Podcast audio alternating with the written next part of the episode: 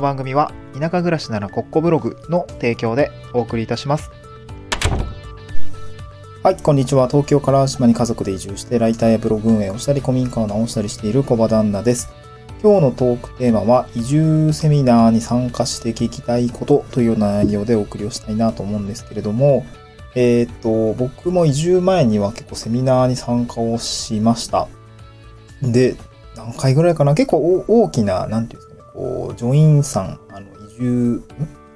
移住交流推進機構さん、ジョインさんだったり、あれ？だったりとか、えーふるさと回帰支援センターがやってる、まあ、つい先月あったと思うんですけど、えーふるさと回帰フェアみたいなものがですね、まあ、コロナが流行ってたんで、えーオンラインだったりもしたんですけど、そういったものに参加をしたりとか、あとは県とか自治体ですね、えーがやっているものだったりとか、あと、県から委託を受けた、委託業者さんがやっているようなセミナーに参加をしたことがあるんですけど、まあ、結構いろんな形態があったと思い、あったんですね、移住セミナーって。例えばですけど、まあよく、まあ大きなもので言うと、あらかじめ3日間とか2日間みたいな、えー開催期間、開催日程があって、で、そこに、まあ丸1日こう動いている感じがあって、タイムスケジュールですね。大体まあパネルディスカッションだったりとか、トークセッションだったりとか、まああとはまあ講義みたいな、まあまさにセミナーですよねっていうものがあったりとかしました。で、私は確か当時は、えー、なんだったっけな。えーとね、若新雄十さんって、あの、すごい田舎の、あの、どこだっけ、慶応だったか、えー、早稲田だったかの特任教授、ちょっと曖昧なんですけど、どっかの大学の特任教授をやりながら、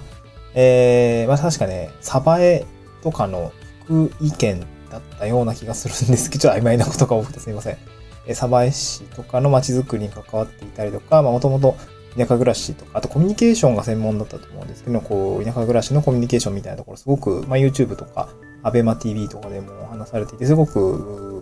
あの、わかりやすい、納得感のある話をされる方だったんですけど、えーそういった方がセミナーに登壇するときにあの話聞いてみたいなと思って参加をしたりとか、あとは FP さんですね。があ話す、こう、田舎暮らしのお金みたいな話のセミナーを聞いてみたいなと思って参をしていたんですけど、えーっと、で、セミナーに参加をして聞きたいこと、うん。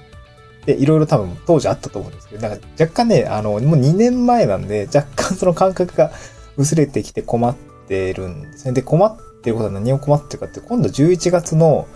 えー、そう、まだね、ネットに出てきてないんですけど、11月のね、末ぐらいに、東京に行って兵庫県の移住セミナーをやってくるんですけど、えー、それのパネルディスカッション、まあ、バネラーみたいな感じで参加をするので、今、セミナー資料を、まあ、15分ぐらいの尺なんですけど、えー自己紹介も兼ねて作ってるんですが、何を書こうかなって若干ちょっと迷い出してきていて、で、うん、なんかもっか今僕が悩んでることとか、なんていうか当時やっぱり一番困ったことって言って、まあ1年半ぐらいで一番困ったことってやっぱお金の工面というか、お金の不安みたいな、移住後のお金の不安だよなーっていうところがあって、まあずっとこれテーマでお話をしていて、えー、なんていうかな、ちゃんと副業やっといた方がいいよとか、まあこんくらいにす、こんくらいお金に実際かかるよとか、まああと会社辞めてからとかね、あと地域おこし協力になるときにこうなるとお金結構かかるよとか、なんかそういう話をしていて、で生活費のイメージを、まあ、もっと具体的にイメージした方がいいですよみたいな話をしてみたいなと思うんだけど、なんか若干尺がなさそうなのと、あと、なんかこう、結構その、委託業者さんが想定している、こう、セミナー参加者さんのペルソナ設定っていうのが、まあなんとなく、うん、フラット、ちょっとね、聞いてみたいぐらいの初期のユーザーさんを想定してますって言ってたんで、なんかそう考えたときに、うん、なんか移住、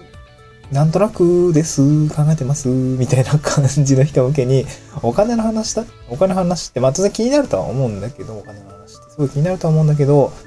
あー、なんかこう、具体的すぎてみたいな。なんかもっとこう、うん、例えばなんだけども、そうです。移住後の生活ってこういう風に変わったよとか、なんかお裾分けとかすごいもらえたよとか、こういう、こう、例えば海がある近く近くにある暮らしなんですけど、山でこういう風な作業してるんですみたいなものの方が響くのか、いやいや、そんなもん知ってるよと。具体的に、あのーお金の話とかね、生々しい話が聞きたいんじゃいみたいなこともね、あの結構まあ読者像にもよると思ってて、まあ、本当になんか自分の感覚っていうのはよくわかんなくなってきたんですよね。何書こうかなと思いました。何聞きたいですかねっていうところがね、本当に、あの、わかんなくなってきちゃって、で、これ最近 SNS の更新とかも結構それで滞ってるところがあって、いや、何言ったらいいんだっけって感じになってるんですけど、移住のセミナね。え、なんか、そうそうそう、この前ね、そのフェイス、その、その委託業者さんがやってる、確か大阪開催のセミナーがあって、それは、あの、リリリアルタイムでは見れなかったんだけど、Facebook の、えーっとね、中継みたいな Facebook ライブのアーカイブが残ってて、それちょっと見てみたんですけど、でね、まあ3人ぐらいパネルディスカッションをしてる方がいて、あの、こうこうこういう活動してますとかね、こうこうこういう暮らしになってます、みたいな話をされていて、いや別に聞いてるのは良かったんだけど、なんかね、やっぱ僕が参加者側としたら、なんかこう、なんていうのかな、その人の活動がどうこうって正直そんなに関いらないとか、なんか僕もなんか自分の活動を紹介してくださいって、こうなんか、セミナー資料のあのお題目の一つに入ってるんだけど、いやなんかいるかなと思いながら、もっとこう、そうなんかね、相手にとって必要なことをもっと盛り込むべきだよなとか思いながら、だからその、移住後のお金ってこんぐらいかかってますとか、えー、こういうとこ気をつけた方がいいよみたいな、ちょっとな若干なんかノウハウ寄りの方がいいのかなノウハウ寄りというか、まあ気づきですね。試してみた結果こうだったみたいなことの方がいいんじゃないかなと思ってて、この仕事の項目とか別にいらなくねとか思いながら、ちょっと今セミナー資料こしらえてるんですけど、ね、僕が別にリノ移住した後リノベしているよ、こうなったよとか多分どうでもよくて、と、なんか異常の生活変化で、まあ、こう、なることがあったので、こうしといた方がいいよ、みたいな感じななのかなとかね。あとは、移住先選ぶってのが一番最初の、まあ、ポイントというか、あの、一つの、まあ、えー踏み込むための一つの、まあ、分岐点だったりもするので、なんかそういったところがわかるような、あなんか話ができたらいいのかなと思いましたね。なんか、まあ、場所を選ぶコツみたいなところがやっぱり欲しいのかなって思いました。はい。ちょっと若干話しながら考えて、考えながら話していたら、確かにそれ大事そうですね。移住先を選ぶコツみたいのをこの段階では、あもしかしたら、あー必要なのかもしれないですね。うん。うん、